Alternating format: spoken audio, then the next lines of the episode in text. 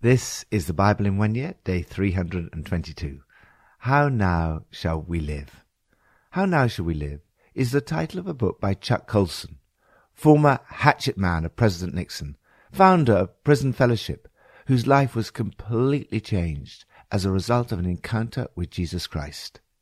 Centuries ago, when the people of God were in exile and despair, they cried out to God, How should we then live? The same question rings down through the ages. As believers in our glorious Lord Jesus Christ, how now shall we live? Psalm 128. Blessed are all who fear the Lord, who walk in obedience to him. You will eat the fruit of your labor, blessings and prosperity will be yours. Your wife will be like a fruitful vine within your house. Your children will be like olive shoots around your table. Yes, this will be the blessing for the man who fears the Lord. May the Lord bless you from Zion. May you see the prosperity of Jerusalem all the days of your life. May you live to see your children's children. Peace be on Israel. Bask in blessings.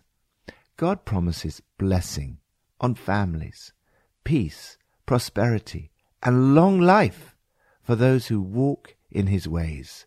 Blessed are all who fear the Lord, who walk in his ways. You will eat the fruit of your labor. Some people slave away for money and success, but never enjoy what they've earned. But all who fear God, how blessed you are. How happily you walk on his smooth, straight road. Enjoy the blessing. Revel in the goodness. Stand in awe of God's yes. Oh, how he blesses the one who fears God. Enjoy the good life.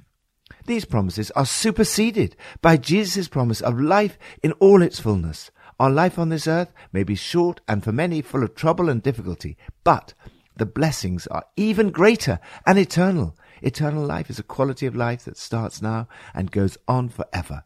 Bask in his blessings, walk in his ways, and lead others to do the same. Lord, thank you for these amazing promises. Help me to bask in your blessings today. New Testament, James 2. My brothers and sisters, believers in our glorious Lord Jesus Christ must not show favoritism. Suppose a man comes into your meeting wearing a gold ring and fine clothes, and a poor man in filthy old clothes also comes in. If you show special attention to the man wearing fine clothes and say, Here's a good seat for you, but say to the poor man, You stand there, or sit on the floor by my feet, have you not discriminated among yourselves and become judges with evil thoughts? Listen, my dear brothers and sisters. Has not God chosen those who are poor in the eyes of the world to be rich in faith and to inherit the kingdom he promised those who love him? But you have dishonored the poor. Is it not the rich who are exploiting you? Are they not the ones who are dragging you into court? Are they not the ones who are blaspheming the noble name of him to whom you belong? If you really keep the royal law found in Scripture, love your neighbor as yourself, you're doing right. But if you show favoritism, you sin and are convicted by the law as lawbreakers. For whoever keeps the whole law and yet stumbles at just one point is guilty of breaking all of it. For he who said, You shall not commit adultery, also said, You shall not murder. If you do not commit adultery, but do commit murder, you have become a lawbreaker. Speak and act as those who are going to be judged by the law that gives freedom, because judgment without mercy will be shown to anyone who has not been merciful. Mercy triumphs over judgment. What good is it, my brothers and sisters, if someone claims to have faith, but has no deeds, can such faith save them? Suppose a brother or sister is without clothes and daily food. If one of you says to them, Go in peace, keep warm and well fed, but does nothing about their physical needs, what good is it? In the same way, faith by itself, if it is not accompanied by action, is dead. But someone will say, You have faith, I have deeds. Show me your faith without deeds, and I will show you my faith by my deeds. You believe there is one God? Good. Even the demons believe that and shudder. You foolish person. Do you want evidence that faith without deeds is useless? Was not our father Abraham considered righteous for what he did when he offered his son Isaac on the altar? You see that his faith and actions were working together, and his faith was made complete by what he did. And the scripture was fulfilled that says, Abraham believed God, and it was credited to him as righteousness. And he was called God's friend. You see that a person is considered righteous by what they do and not by faith alone. In the same way, was not even Rahab the prostitute considered righteous for what she did, when she gave lodging to the spies and sent them off in a different direction? As the body without the spirit is dead, so faith without deeds is dead. Live with love. Mother Teresa said, The poor come to all of us in many forms. Let us be sure we never turn our backs on them, wherever we find them. For when we turn our backs on the poor, we turn them on Jesus Christ. Love for the poor is not an optional extra. It is at the heart of the New Testament. It is evidence of living faith. If you really keep the royal law found in Scripture, love your neighbor as yourself, you're doing right. Your love is shown especially in what you do for the poor, the hungry, and the needy. Kind mercy wins over harsh judgment every time. Treat the rich and the poor equally. If we discriminate against the poor, then we become judges with evil thoughts. God's bias, if anything, is in favor of the poor. James goes on to say, Suppose a brother or sister is without clothes and daily food. If one of you says to him, Go, I wish you well, keep warm and well fed, but does nothing about his physical needs, what good is it? As believers in Jesus, we are called to live differently. Your faith must be evidenced by your deeds. All the way through the New Testament, these two go together, as do words and action, proclamation and demonstration, the conversion of individuals, and the transformation of society. James writes, What good is it, my brothers and sisters, if people claim to have faith but have no deeds? Can such faith save them? Faith by itself, if it's not accompanied by action, is dead. Isn't it obvious that God talk without God action is outrageous nonsense? In other words, if your faith does not change how you live, it's not real faith at all. James continues, You can no more show me your works apart from your faith than I can show you my faith apart from my works. Faith and works, works and faith fit together hand in glove. He proves that mere intellectual belief in God is not enough. You believe that there is one God. Good. Even the demons believe that and shudder. Interestingly, like Paul, James uses the example of Abraham. Paul used the example of Abraham to show that justification comes by faith. James used his life to show that his faith and his actions were working together, and his faith was made complete by what he did. James's second example of this seamless unity is a more unusual one he looks at the actions of the prostitute Rahab. She demonstrated her faith in God by helping out two Israelite spies and was considered righteous as a result, though she can hardly be described as a model citizen. By using her as an example, James makes clear that he's not talking about earning our way to God by being good people. Rather, he's demonstrating that there is a seamless unity of believing and doing. Rahab acted on what she believed. James concludes, As the body without the spirit is dead, so faith without deeds is dead. As John Calvin put it, faith alone justifies. But faith which justifies is never alone. You cannot earn your salvation. You're not saved by your good works, but you are saved in order to do good works. The book of James does not contradict the apostle Paul as some have suggested. James's point is not that you can earn your salvation by good deeds. Rather, he's saying that genuine faith will be evidenced by how you live. Lord, help me to live a life of love and to act urgently on behalf of the poor, locally and globally. Old Testament, Ezekiel 33 to 35. In the twelfth year of our exile, in the tenth month on the fifth day, a man who had escaped from Jerusalem came to me and said, The city has fallen. Now the evening before the man arrived, the hand of the Lord was on me, and he opened my mouth before the man came to me in the morning. So my mouth was opened, and I was no longer silent.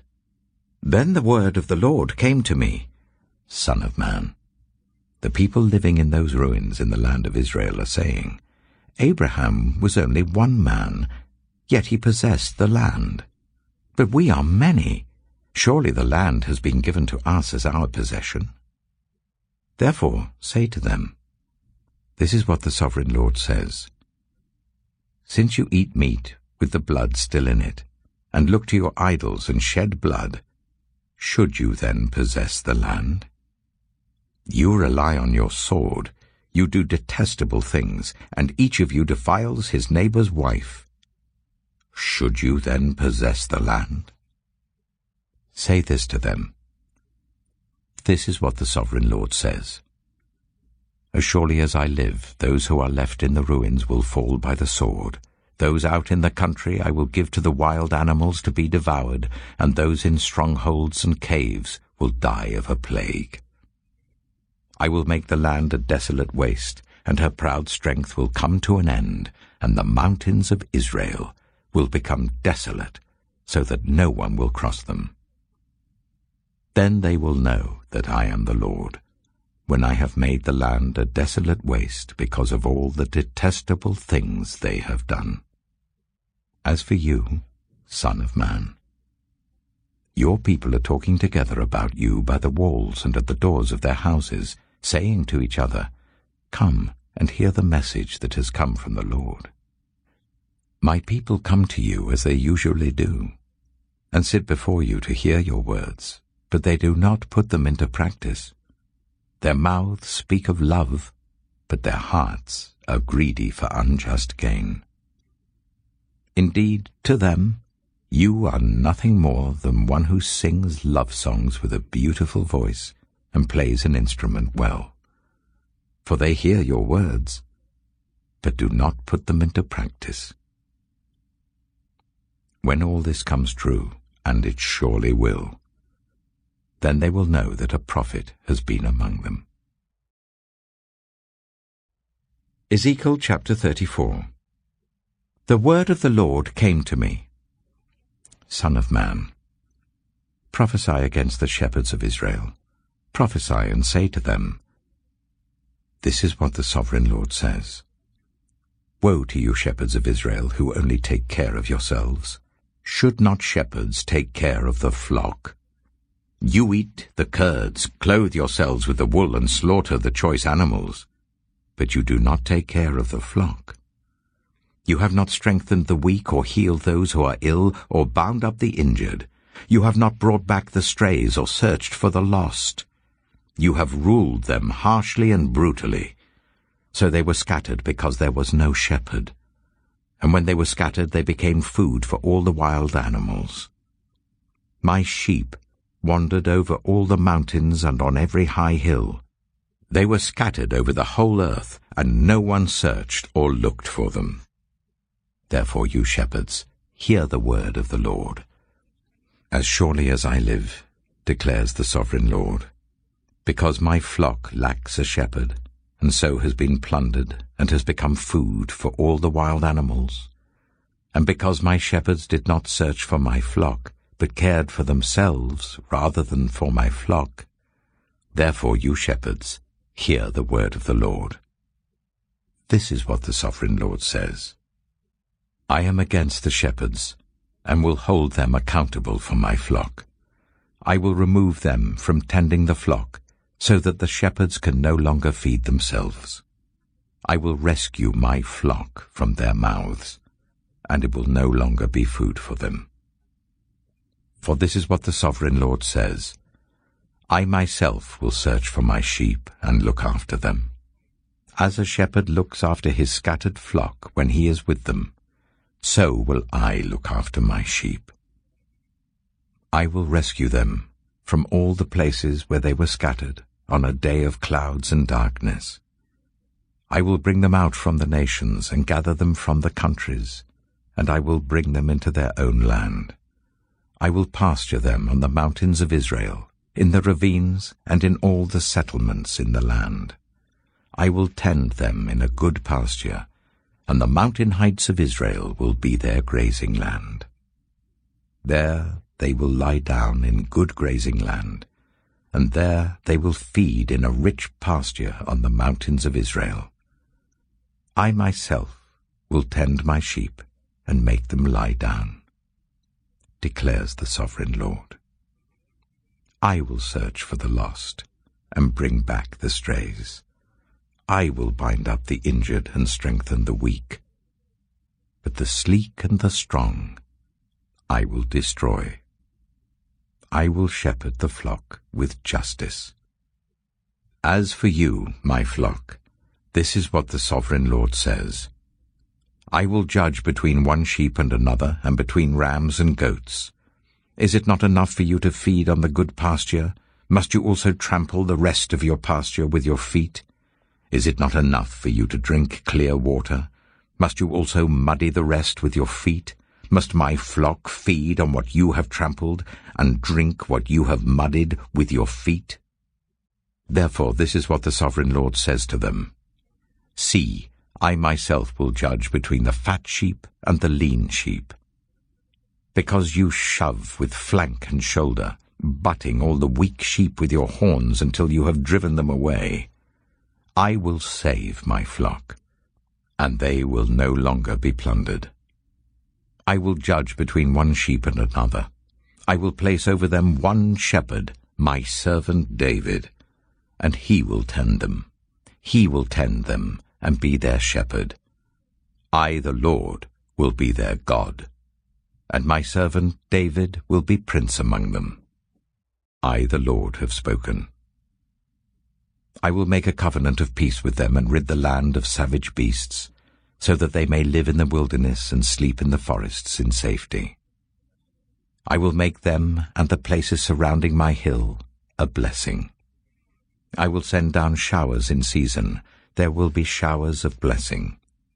The trees will yield their fruit, and the ground will yield its crops. The people will be secure in their land. They will know that I am the Lord, when I break the bars of their yoke and rescue them from the hands of those who enslaved them. They will no longer be plundered by the nations, nor will wild animals devour them. They will live in safety, and no one will make them afraid.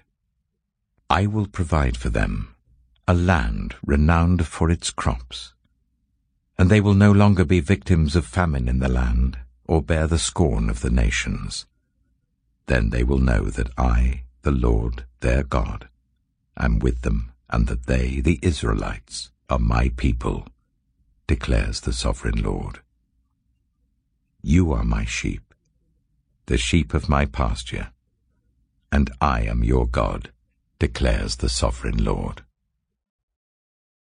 Ezekiel chapter 35 The word of the Lord came to me, Son of man, set your face against Mount Seir, prophesy against it, and say, This is what the sovereign Lord says, I am against you, Mount Seir, and I will stretch out my hand against you, and make you a desolate waste.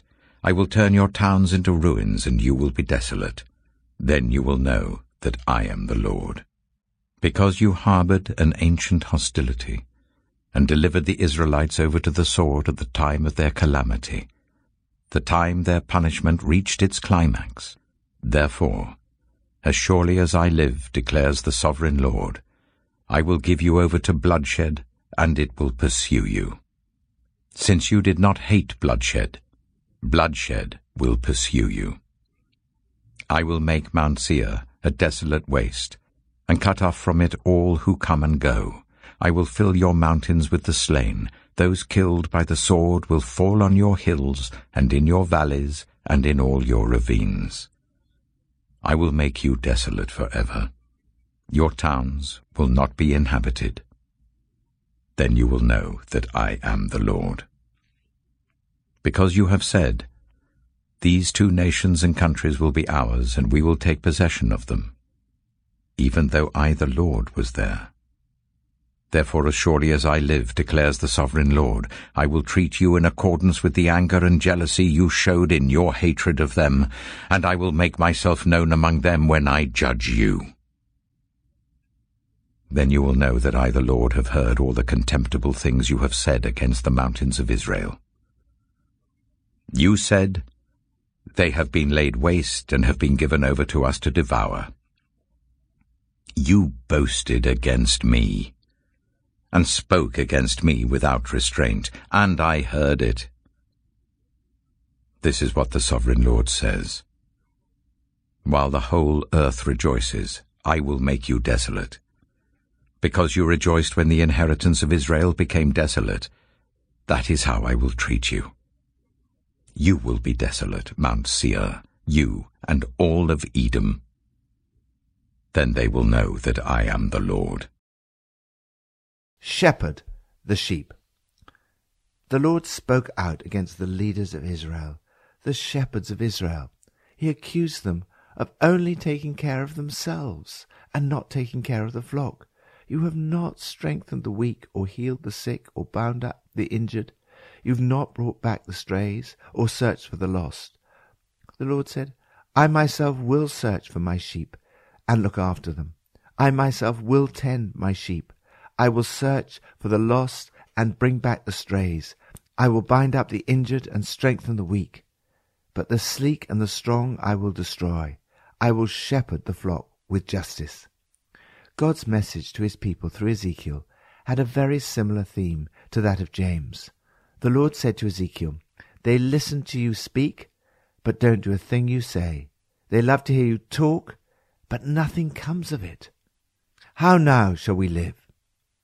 When we compare the Good Shepherd to those who have failed to look after the flock, it's clear that there are a number of things you are called to do.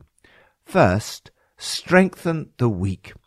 We do this through good teaching, encouragement, prayer, and building community. Second, heal the sick.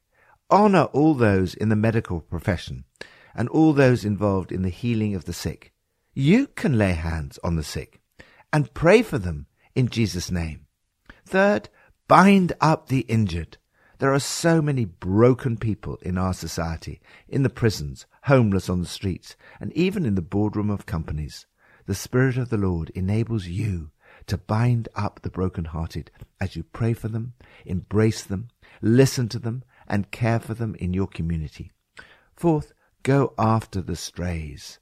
There are many prodigal sons and daughters who've strayed from the Father like lost sheep help them come back to the Father's arms.